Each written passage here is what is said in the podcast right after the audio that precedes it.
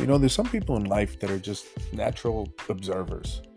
Um, they have this inclination to, to look around and just really try and understand things and study them and try and make sense of them.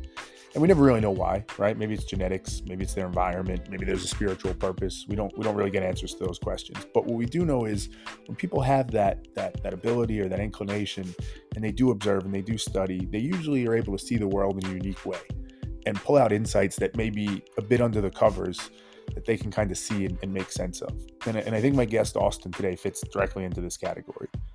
Um, it's funny, we started the conversation talking about dogs, and, and dogs are a big part of his life. And um, you'll hear he grew up around dogs.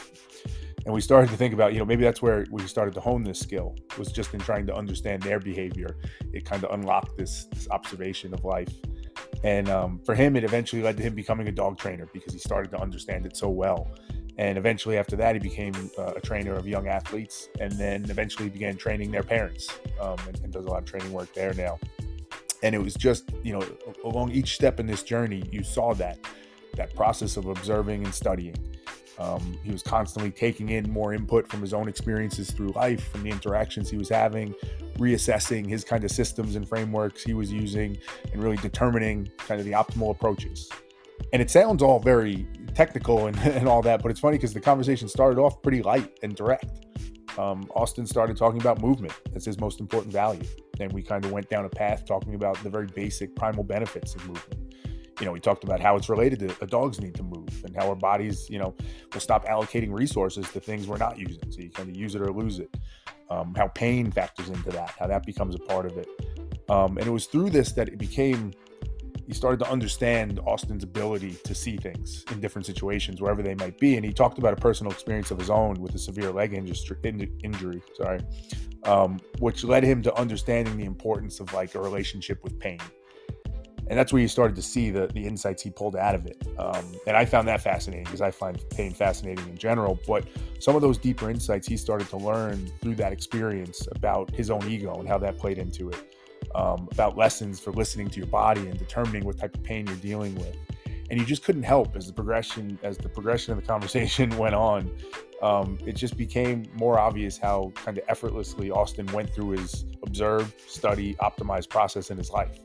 Um, now his expertise and passion is around physical activity, kind of training, therapy. So naturally, we covered a lot of those topics, and it was really interesting to hear his deeper observations on those. And then we also realized maybe the somewhat obvious conclusion that these same lessons, the things he was identifying about physical activity and pain and therapy, um, they could be applied to all aspects of life, particularly the mental aspects of life. And, and I think that kind of illustrates why we need observers in the world because no matter their field, no matter their passion or what they're drawn to, they identify these patterns about us and about the world we live in that we can all learn from and use to our advantage. So, big thanks to Austin for being on. Really enjoyed the conversation and hope you guys do too. All right, Austin. Thanks so much for being on, man. Really appreciate you making the time. Psyched to talk to you. Um, I always just jump right in, so I'll do it here too and ask you the question: What's the value that's most important to you? Honestly, I would say mm, it's kind of a combination of two. That's a tricky one. That's a tricky. It is. It is. So, I'm I'm stuck between I'm stuck between movement of some kind and and doing something that you truly love or enjoy of mm. some kind, mm. right? So, I I don't know. I think those are close enough where I can blend those two into one, right, and kind of make make them almost the same thing. But I would say what's most important to me for sure is is making sure that you're you're getting out, living life, enjoying yourself, but definitely definitely moving somewhat. The moving one's interesting, and I, I assumed we'd get into that somewhat, just given what you do and your background. Um, so I could guess intuitively, I could guess, but talk to me a little bit about that because I, I think I've come to realize this later in life too that like you could get really philosophical and talk about all different like virtues and different traits and values and different things. But right. I, I, do think there is something very primal, at least how I think of it, very primal and like we need to move. It's not it's not like oh, a choice even. We just have to. How do you think about that? Why is that so important to you? Is it in that vein or how do you think about it? So I mean, somewhat, yeah, kind of. So, like in our, our little pre-conversation we were having before this, I was saying I was a dog trainer before I was a personal trainer. We got my brother's dog my puppy nephew over here now. He's running around wrestling, causing a ruckus. Sorry to the listeners at home if you hear that. Yeah, we got a lot of dog lovers that listen. well, well, that's good. They're they're good looking guys, but they're hooligans. We we have a good time, but it's it's kind of comes from a very you move you use it or you lose it sort of basis, right? So I think we've all heard this before. Kind of the older I get and the more injuries I've both dealt with and recovered from, in my athletic past, it's I've kind of come to this understanding of like, all right, if I don't move, my knees are gonna hurt, my ankles are gonna hurt, my back's not gonna operate. So like things are things are gonna go wrong, right? And when you stop moving, the joints, in a sense, start shutting down.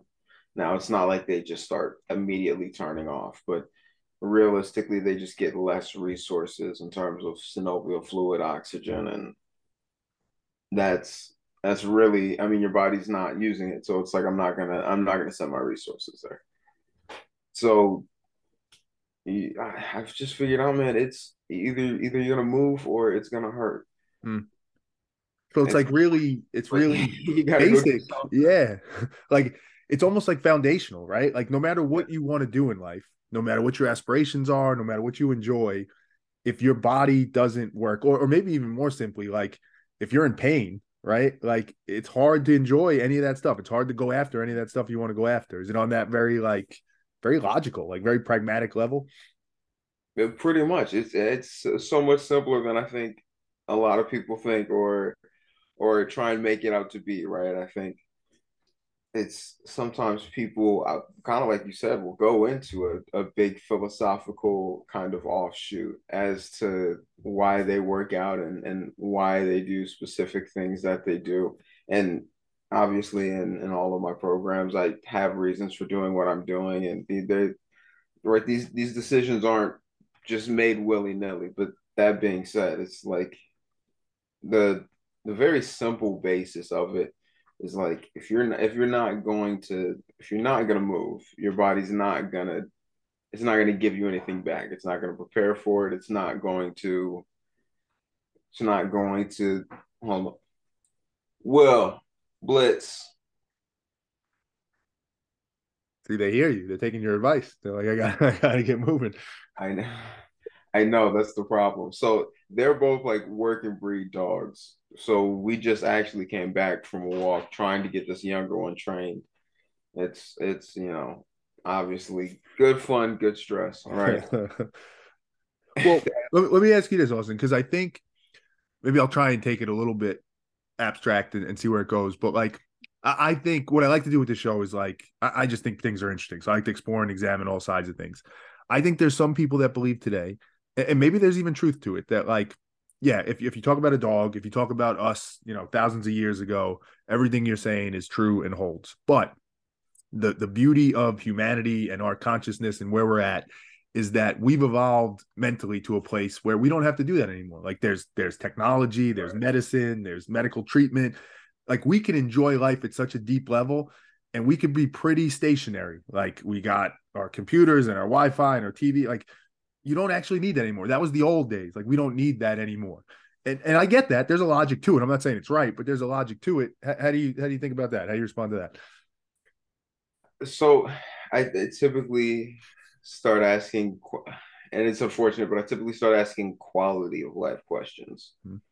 So it's like, well, how much can you do sitting down? I mean, at, at a certain point, we have all of these things, right, that give us time back, right?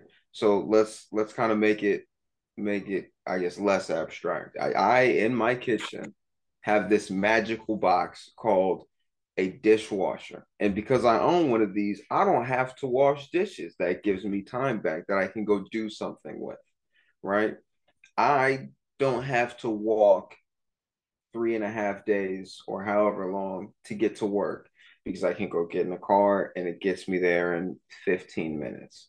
And that gives me time back.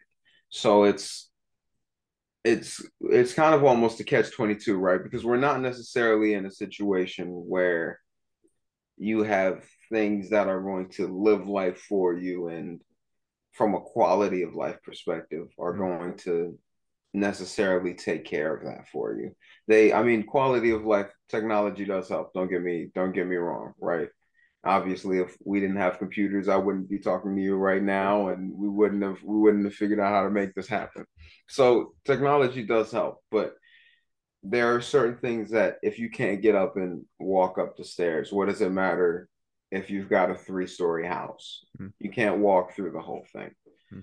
So you've you've got to kind of take care of, or realistically, you you've got to take care of all all of your bases to have, at least in my experience, right, the the fullest quality of life. Hmm. Well, tell me a little bit about that experience because I think that's interesting too. Of like, there's a lot of people who may generally agree with you, but they don't embody it or live it maybe as much as you are. Take it as far as you are. How did you get to this point where for you it was like, no, like this, this is the thing. This is the this is the number one thing. That's that's a good question. Uh I think so a, combination of doing it consistently and as well as well injuries. I so my senior year in school, I basically got so busy I it's not like I stopped eating, but my calorie intake significantly reduced for the amount of calorie output that I was currently operating on just because I was like constantly just not paying attention to it, off mm. kind of doing all of the things that I had to do during my senior year of college. Ended up kind of blowing blowing a hamstring, basically. Not kind of. It was out for the duration of the season. And it was kind of just getting, I think, immediately restricted to a chair that made me kind of go, oh, okay. So not because when I say the duration of the season, I mean it probably took me almost a month, month and a half to be able to walk normally. Mm. So it's at that point, I mean, the rest of your body starts slowing down significantly. It's like, I mean, it's my right hamstring, but it's like, wow, my even my left hand feels slower because I've just been sitting here for mm. a month and a half at this point. So that that's kind of where the whole you you use it or you lose it. Obviously, your muscle atrophies if you're not using it. It it was it was an interesting experience because it's I mean, obviously I knew muscle was gonna atrophy from not using something, right? But just at least for me in particular, where it was, it made it very difficult for me to move and even use my other appendages to like sit up straight to do upper body mm. or something. So I I was kind of just stuck for for a while. And during that time for me, it was like I can feel my brain slowing down. Like I, I don't know how to talk to people. Like it's weird. Like so many things were happening that I felt like were deeper than just my hamstring not working it was when that happened that it was like, uh, it's it's not just a just the oh, so I can have a six pack and look good and, and this and that. It's like a I from being an athlete my whole life to having an injury that basically kind of stops you dead in your tracks for six months and that six months or longer, you start to really see the difference of moving and not moving. Mm in terms of not even in my body, but in my brain, mm-hmm. especially. Mm-hmm. And it was almost the headspace that that put me in that was more difficult than not being able to walk. Do, do you think it's, I think, I think, I am not knowledgeable enough on this, and, and I don't know if anybody is completely, but do you think that's like the design of us and our, our like organisms and bodies that if you don't move as much as it might not seem to, it does literally impact like your whole ecosystem of your body and like it does impact your brain and it does throw everything off. Like our system our our, our the body that is our system to work in its optimal way there's certain things there's movement that has to happen and if you don't have that because you hear people say this sometimes right? Like like depression might kick in other things might start to happen you might start to feel more tired is it do you think it's like a direct connection like it's because that's literally how our bodies were designed to function in that way and if you remove that movement the whole thing kind of just can't function so i I think that is, is partially has something to do with it. I also think in a in a strange way, so our bodies were built to adapt, hmm. like very, very quickly. So I, your your physical body, I think, in that sense, will adapt faster than than your brain. So, like in in the last example, right? My physical body was way out of commission long before my brain had fully wrapped itself around the fact that hey, you're no longer a college athlete. Hmm. And sometimes I think there's I don't, I don't know how to say it, a little bit of a disconnect there, yeah, so to speak. I think that that's kind of where hmm,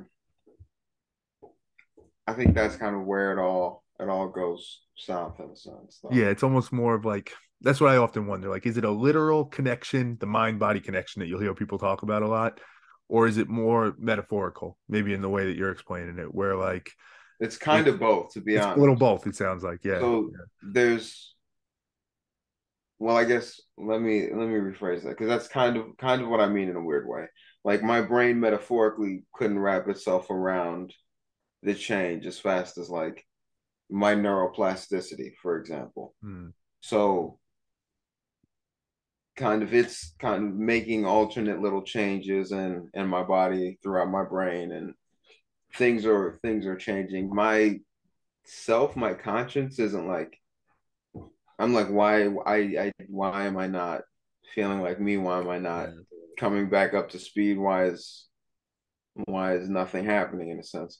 But there's, there's almost a disconnect between all three of them. Between mm-hmm. that physical shut off, there's your your neurons in, in terms of neuroplasticity and how your body adapts internally on a cellular level, which I think is also kind of might get separated from you wrapping your head around what just happened. It's funny. It's a funny thing because I think we tend to think that our brains, our consciousness is our greatest gift, right? Like that's the most mm-hmm. advanced aspect of us as humans is the fact that you and I could sit here and reflect and you could think about your past and talk about it and be right. aware of how you felt. But it's interesting when you think about it the way you're positioning it, our, our bodies, that neuroplasticity, the, the cells adapting is actually kind of more sophisticated and advanced. Like our minds take longer to accept the fact that something's different now and we need to adjust. Whereas our bodies are like, well, let's go. We got to do something different. And they just go and it does it. I never exactly. really thought of it in that way before, but that's interesting. Exactly. But yeah, so and, and I think that's the other thing about kind of when we're when we're sitting around, right? Your brain still has all of these extra senses and all of this extra desire to do something with all of these senses and input that it's getting. But your body's already like, dude, I've I've shut down. Mm-hmm. Now that's kind of where we get the depression, confusion, weird sort of feelings. At least for me personally, it was like my brain feels like one thing. My body's already shut down. I don't understand what's going on from here down through the rest mm. because they're they're operating on different frequencies, whereas yeah. they're not usually doing that. Mm. Well, it's interesting too. We, are talking about dogs. It's a, it's a good parallel and example to think about, like because I find myself, as I said in the pre-show, like I like to get philosophical and think sometimes to, to a fault, but like, are we really better off? Like dogs don't have that, right? Like it's just kind of visceral and it's their body and it goes. I wonder, like, when you really think about it, are we better off having it, having the ability to have that disconnect, or would we be better off we were just like them? Because if they get hurt, they just that's it, that's what it is, and they know it, and there's no pondering or thinking about it. Yeah. What do you think when you because you've worked with dogs obviously a lot, and you've worked with people.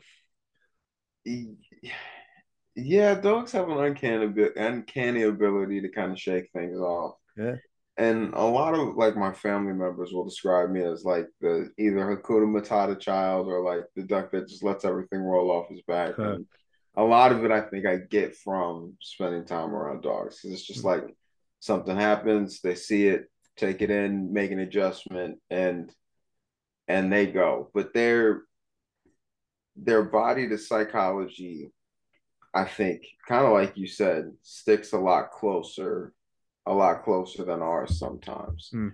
Mm. So when we when we sit, we end up with all of these stimuli and yeah, I mean, your brain's still functioning at, at its regular speed. It's still expecting Yeah. the same amount of either work or or whatever it's it's expecting. Physical work, mental stimulation, this, that, and the other. It's still expecting the same amount, but it's not getting it. And it's wondering why it's in charge of a body that's shutting things off all of a sudden. Mm. Mm.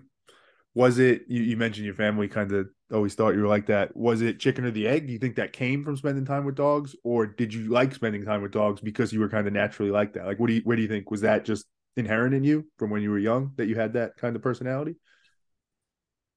That's a good question. Realistically, I got my first dog when I was three. I somehow talked my parents into getting me a, a little Bichon Frise. So she was my little homie, she's like 17 pounds. Uh, So I, I genuinely, to be honest, don't remember ever, like, I don't remember a time of not having a dog. Like, I'm, I'm 25 now. I can remember to getting her. It's fuzzy, you know what I mean? I can kind of remember it, but I don't realistically have a lot of memory of existing before spending time with dogs. Now that you mention it, it's I don't think I've ever thought or said that out loud. That's kind of strange. That's funny. I don't think I know a version of me that isn't obsessed with dogs. Ah. Like, What was it when you were a kid though? As you try to remember, what was it that drew you to them? Was it like the typical kid thing of just like dogs are cute, they're fun, it's something to play with, or was there something deeper to it? So I actually have no idea. Like when I truly think about it, one of my first memories is holding her for the first time Mm. as a tiny individual. Like, and I was sitting on the floor like this with both arms holding like a three pound baby Bichon Frise, right? Mm. Like she was like the size of a gerbil, and I had to hold her in two arms, kind of a deal. So I I, I don't know. Huh. Always, I I guess, and hmm, that's interesting. Well, I, I, my personal view is I think, regardless of the reason, and even you know, dog, it could be other animals, different things. I just think there's something to, in the way you're explaining it, when something forces you or, or helps you to think outside of your normal way of thinking. And in your case, sounds like maybe just being around dogs, trying to understand them and the way they function, and then therefore like recognizing the differences. I think that just helps make us more aware um, and better, frankly. Like, we just have more inputs to process. I think whenever we're, and this is cliche, but like whenever we're in isolation or we just see things one way or we think it's only this way, we're always worse off. So for you, in your case, it was it was dogs, and dogs kind of showed you like, all right, there's a certain way humans act, but then there's a certain way dogs act, and maybe I take a little bit from both and I kind of make it work. Right. However, you get that broader perspective is always going to be good, and it could be dogs, it could be traveling, it could be whatever, you know. It really can be. That's the mm-hmm. kind of beautiful thing about it. Yeah, yeah, I totally It's- agree. Well, let me ask you this: what, where did the inclination? Because now you're a personal trainer, right? So you're helping people Yes. kind of work through stuff. I think it the way you explain the value of movement and why it's so important, and as we're talking about the mind body connection, that part makes sense.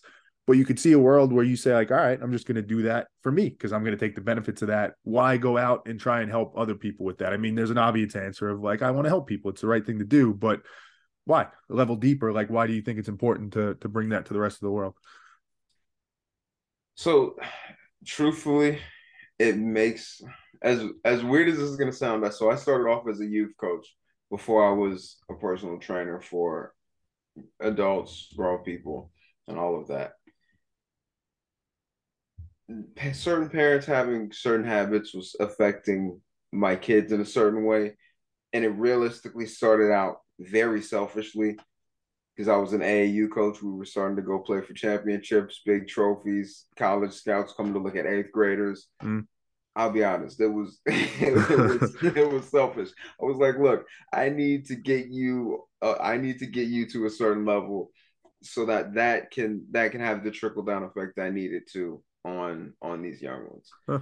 Truthfully, it was it was that's kind of where where it all started it was just like I'm real I'm realizing I can only tell an eighth grade kid to make so many changes before you run into resistance at home. Hmm.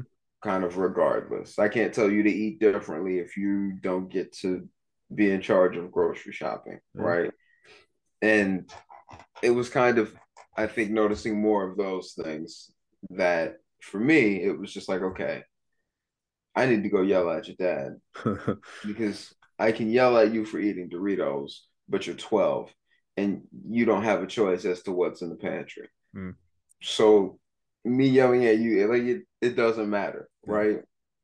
Got lots of love for you, kid. You're smart, you're intelligent, you're on top of the world, but not at home. Me talking to you about what what goes on grocery shopping doesn't necessarily matter. No, no offense, young man, it doesn't mm-hmm. matter. I got to go talk to mom and dad, right? So that's as as weird as it is. Yeah, I get it. That's that's how it all started. Mm. It is like, it at this point? Is it just a job now, and you're like, I got into it and I do it, or have you found yeah. like, is it is it deeper to you now? Now it's, I mean, I just at this point enjoy seeing the benefits, kind of of yeah. watching people make those changes. So now it's like, okay, well, I'm starting to see some of the fruits of me me doing it at back in the day kind of paying off. So I started, I guess, yelling at people's parents when I started youth coaching in like 2015. Mm. So now I'm at a point where I'm seeing kids regularly who are much larger than me, going much farther than me athletically, mm. just in their careers. And it's like, that's cool. All right. It worked. It worked better than I wanted it to, but it worked. now you're six three and have an attitude and a full beard. Hard to yell at him now. Yeah, it worked, I guess. I don't, I don't think I like it. so here, here's an interesting question. So you've trained dogs, you've trained kids, and you've trained grown-ups. What's yes. the what's the differences? Like, what have you found? Is there one that you think? Because my, my inclination would be to think that grown-ups are the worst because they think they know better that consciousness we were talking about before, right? They think they're smarter. They're more kind of stuck in their ways. Is that generally how it's been, or like what have you noticed across the three? It is strange. It's almost kind of like a coin flip mm. in, in a very weird way when you're going into it with somebody. Because I've gone into it with people who are like, all right, look, I understand you're a professional at this. I don't know what I'm doing, and my knees are killing me. Mm. What are we going to do? And it's like, oh, perfect let me lay you on the ground here. We're gonna run a couple quick tests. I'm gonna figure out what we need to do, and then we're gonna go do it. Like you're gonna be fine. Don't even worry about it. Yeah. Right.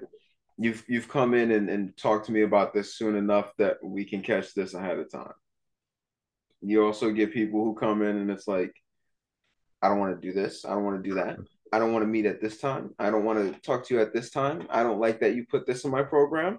Uh, I want to talk to you about this that's in my program because I don't like it. it's like look, look, look. Hey, I love you, but right? If what you were doing before wasn't working, chances are you yelling at me about it and then doing it again isn't gonna make it work. There's there's no great way of of putting that, right? If it didn't work before, you can't scream at me about it and then it's gonna work all of a mm. sudden magically. If nothing changes, work. nothing changes, right? Let's let's move on. Let's stop stop telling me what we're going to do based on what you know doesn't work how do you explain that how do you think about that someone that comes to seek somebody's help but then doesn't actually want their help like is it just ego is it what is it it can be it's it's typically either ego or nervousness nervousness okay i notice that's almost another 50-50 split where people are just like, all right, my knees hurt more now than they did 10 years ago. So I'm just assuming at this point they're going to hurt more. There's mm-hmm. nothing I can do. If I try something new, I'm assuming it's going to kind of increase the rate at which I'm in pain. And it's already a downhill train. So I there are some people who kind of come in with that mindset and I think they're just more nervous about about trying anything and you can you can typically tell the difference because somebody who's calling you to ask when they see something that they're nervous about right or that they feel like they're not ready for that that can sometimes be the case mm. Mm. it's the the tone of that phone call is very different. It's it's generally more of a well, look, I trust you, but I don't think I can do that. Like I don't I don't know how we're gonna get that done. That doesn't necessarily make sense to me. And it's just like I I need I need you to go with this because it's it's gonna be what I know 100% works. But we're gonna have to actually do it, right? And to those people, it's it's kind of just coaxing them in. We can maybe look at different different studies or any any different scientific evidence kind of I can show them as to why we're doing exactly what we're doing that that typically for those people works and it's not we don't have to have any more argument about it it's just hmm. like they were they were nervous because of prior experiences yeah but some people are just like I was an athlete I know what I'm talking about no or you can't walk right you're waddling let me help you let you let me help you. You are not helping yourself by by yelling at me. There's some people that definitely just don't want to let that uh a high school highlight reel go. That's for sure. That's for sure. It almost becomes like a um which which pain is worse? The pain of my knees mm-hmm. Or the pain of my ego if I have to admit I don't know what to do with this. And for some people, that ego pain yeah. is worse for them. And they're like, mm-hmm. I'd rather keep the knee pain. They might not say that right out loud. They may not oh, consciously oh, yeah. think it, but that's what they're ultimately saying, right? And it's it's hard, but you kind of got to try and filter those people out because it's yeah. like, look, man, I. It's not gonna help you to be stressed even more because you have to come argue with me. Right. And if you're not gonna do what I'm telling you to do, you're not gonna like I, I can't heal you by arguing all the time. You know what I mean? That's not those aren't the steps we're gonna take to put your knees back together. Right. Right. So it's it's kind of tough because those there's some people do just want to argue with you, yeah. but some people generally are are, are genuinely nervous. It's just like, look, I'm already hurt. I don't want to expedite my pain anymore. Mm-hmm. And it's kind of like they know they need help, but anytime you're like, okay, this is the game plan, then it's kind of like, oh shit, now we actually have a game plan. Now I have to do something. Oh my god, I know I need help, but like now we're here. Like we're there. That's kind of a yeah, like a, oh, this is real. Uh, apprehension moment. Those I'm not super worried about. You can work through that. Realistically, I've I've been through it. Yeah. I've I've been on a PT table with a guy looking at me who I just met saying, Hey, I'm gonna stick these needles in the back of your leg to make your leg feel better. And I'm like, Oh, like acupuncture? And he's like, No, these are a lot thicker and they're gonna go a lot deeper. We're gonna get into your muscle bellies. I'm like, uh he's like, Yeah, no, no, no, don't worry about it. Trust me. It. right, trust me, I got it. well, it, it's great because to me, pain and this is the world you live in with a lot of people you work with and it's back to that point where in the beginning like there's this primal aspect of us as animals frankly and pain fascinates me um because it's such a the fear around it like we naturally right this is obvious almost stupid right. to say right. we are designed to not want pain like pain is bad right we get sick our body wants to get rid of it we get injured our body wants to heal it we want to we want that pain to go away and and the reason i find it so fascinating is it becomes kind of convoluted where when we're in pain, the fear of more pain sometimes keeps us in that same pain. And like the way pain dictates our actions and our moves. And it's like it ties to fear a little bit, but it's so much more primal when it's true pain that you're feeling. Like it gets people to do well, it's, it's kind of like like the snowball effect. I mm. think the more the more chronic your pain is, the more of a giant snowball I have to. So in a sense, right, the kind of that as it rolls, it gets bigger and bigger. The more chronic pain somebody's dealt with, typically the larger of a snowball I hmm. have to, in a sense, punch my way through and kind of get to the other side of.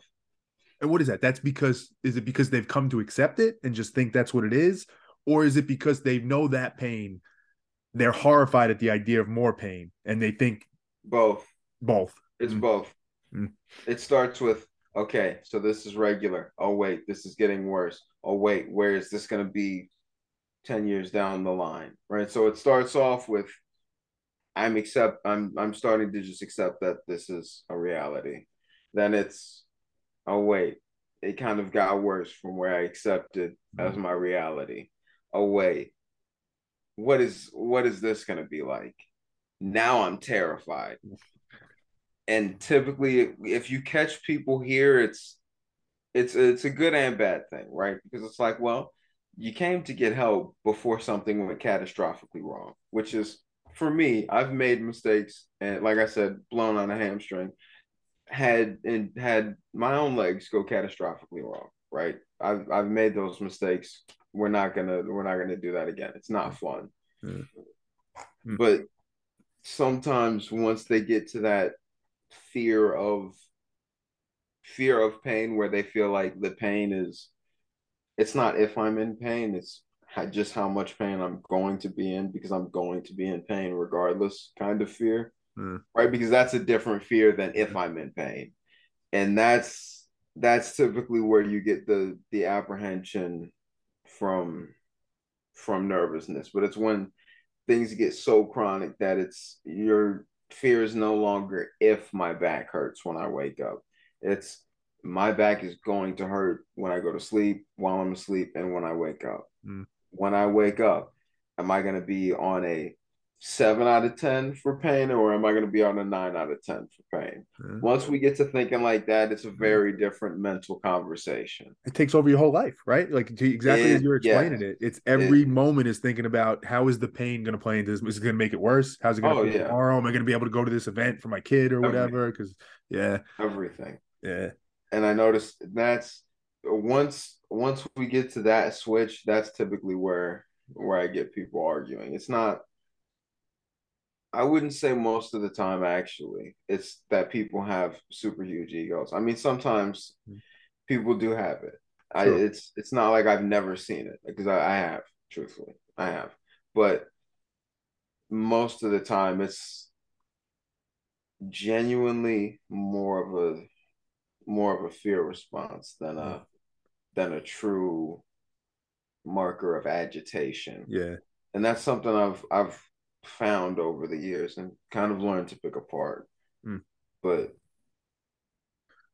yeah, and it goes back to your value you started with, right? Like that movement is a way to help preempt or get in front of that pain. Like if you don't want that pain, well then there's some things you could be doing to try oh, and avoid that and prevent it. And again, like there's there's not much worse. I mean, I don't know. What do you think? Like, what's your relationship with pain? Because there's some people that at least seem to suggest that like you could you can get comfortable with pain. It could be your friend. Oh yeah. You believe that?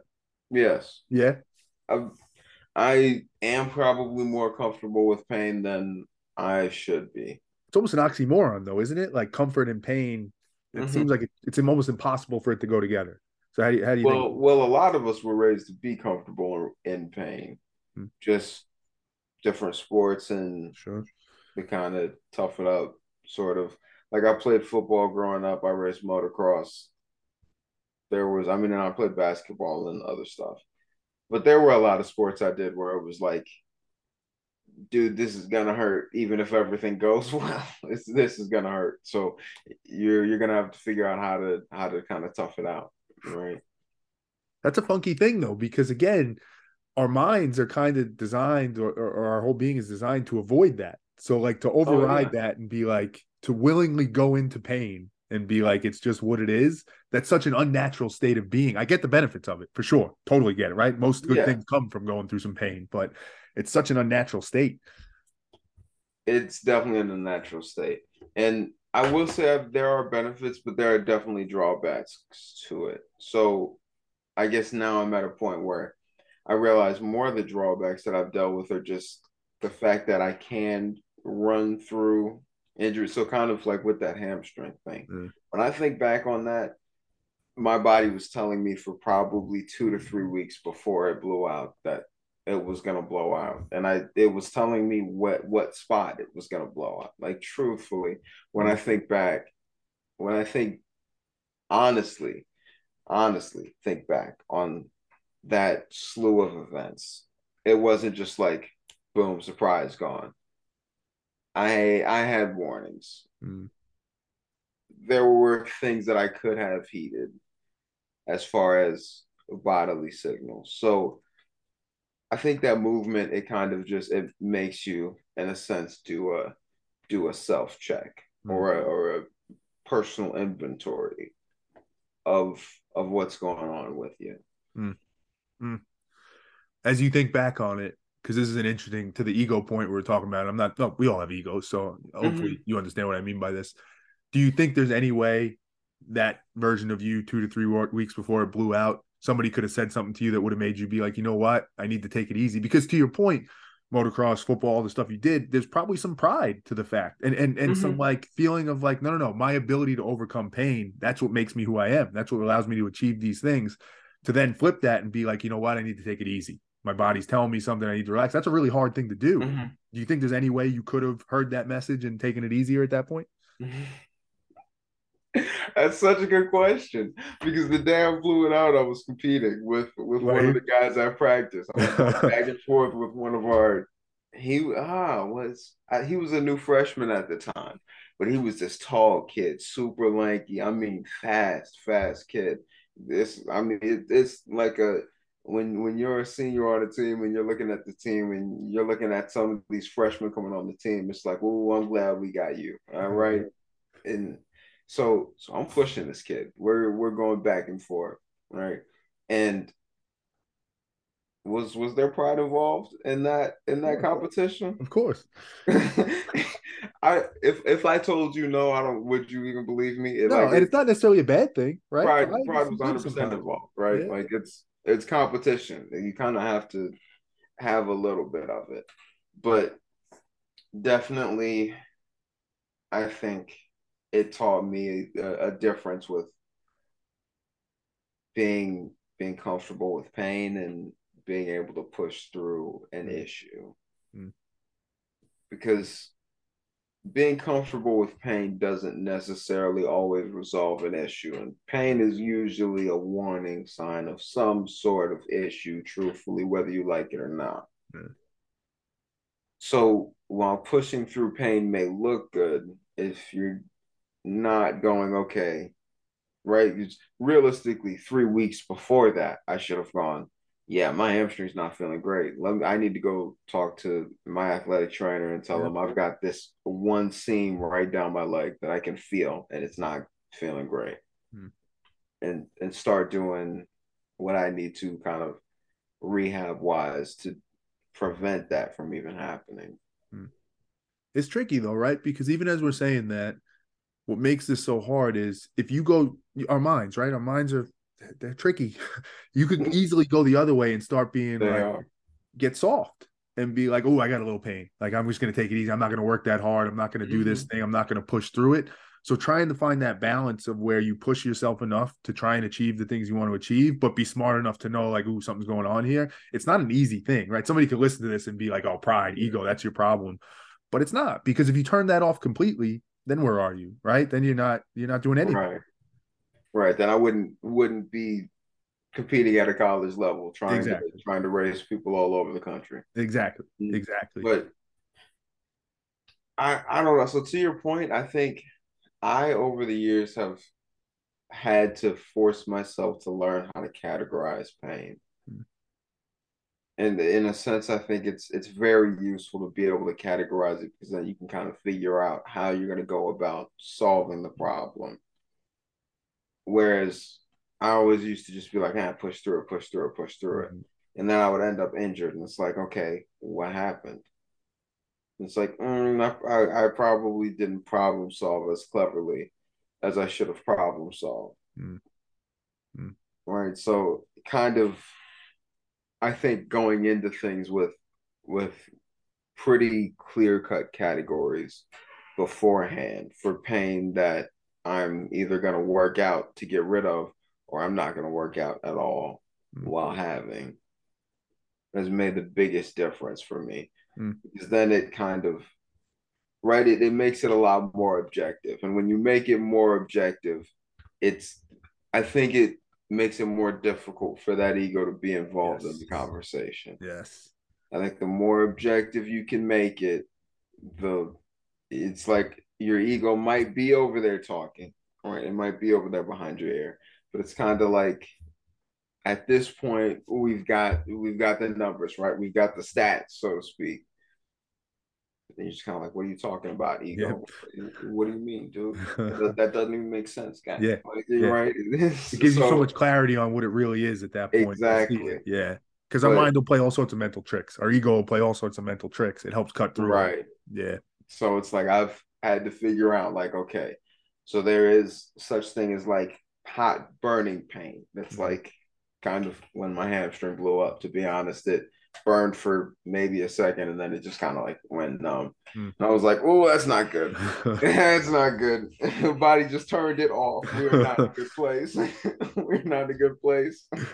but there's there's hot pain, there's sharp pain, there's dull pain, there's I call it kind of cold pain. That's like a if you were to stick your hand in an ice bucket, and once when you can kind of figure out in what category is this, right? It does it feel like a paper cut, or does it feel like I put my hand on a stove? Does it right? Can we yep.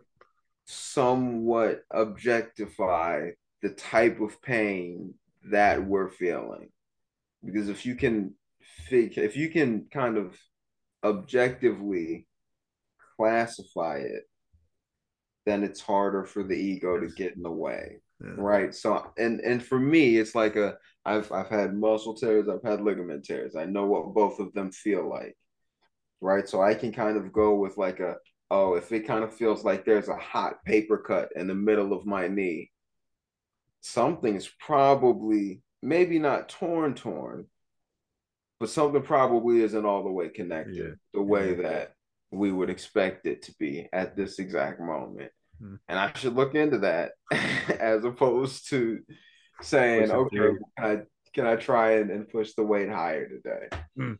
But I think when you when you look at it like a I'm just gonna problem solve, I'm going to objectively class this pain. At least for me, I've learned it and it doesn't always pull the ego out of it. It's no. not going to pull the ego out of it hundred percent. Ups the odds, just gives but you it, a chance. Yeah, it it helps that that so that's actually a great way of putting it. It helps the odds. Yeah, but yeah. I'll tell you what I love about this, Austin, and, and like I said, I like to force things into. Sometimes I force things into bigger philosophical concepts, but I think this is a beautiful one. Everything you're saying right now, obviously is totally applicable because it's what you do, it's your expertise for physical and pain, but you could apply it to mental, to just our way of being, handling emotions, handling mental pain and, and stresses and difficulties we deal with. And I mm-hmm. personally believe that same approach you're articulating is the right approach for that too, trying to understand if you're upset, if you have anxiety around something, if you're feeling a certain way, trying to objectively understand what that is because same principle applies. Our mind will take us all different directions of what we're dealing with and what right. it is. Oh no it's that person's fault or it's this or it's that. And the goal has to be to get clarity. It has to be to get to the truth. Is it a torn hamstring or is it just a slight tweak right? Is it right. you know my, my my wife's a huge problem or is it me? Is it something else? Like getting to that answer of what am i actually dealing with is going to up the odds you get into a better situation. Um and and what i think is interesting is i can't remember the phrase now but I read something recently. I heard something about this idea. This con there's a, there's a name for it, but this concept that like nature is the smartest thing we know, right? Like if we're trying to solve a really oh, difficult oh, yeah. problem, we should look at nature because nature's been doing this for millions, billions of years, and it's figured it out. And I think you explaining it in the more primal way around how our bodies deal with it is kind of a proof point of like if that works for that, it's mm-hmm. probably going to work for this mental stuff we're trying to deal with too. Um, so I think that's a that's a really interesting thing. I think people could take both sides of this as benefit away from this conversation of the literal, but also the figurative of how they're dealing with stuff. Yeah, I 100 percent agree with that. To mm. be honest, I got my degree in psychology when I was. Oh, did you? All right, so, no surprise. Yeah, yeah, if that if that makes sense. So I've always started with physical, especially in being in youth sports, just because I can like like if I'm talking to an eight year old trying to identify anxiety, I can't look at you and say, "Hey, that's anxiety." But if you per se get a turf burn, we're playing at like one of the the bigger stadiums for once, and you you go down and get a turf burn. I can look at a turf burn and objectively know what kind of pain you're feeling mm. and teach you how to categorize that turf burn.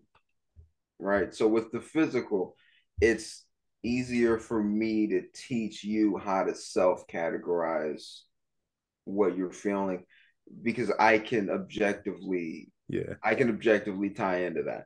Like if you get a paper cut, I've had a paper cut. Right. I know what a paper cut's like. yes If I get a paper cut, you've had a paper cut. You know what a paper I know what cut's you're like. dealing with So there's there's that it's it's much easier to to kind of have a black and white conversation. Yep. Yep. And I think teaching people to categorize their physical pain a lot of times. So it's kind of like I said from the start, you get this trickle down effect, right, of being able to manage that on your own. Mm. But you, it definitely is is an easier, I think, an easier kind of conversation Yeah. to teach how to categorize physical than mental.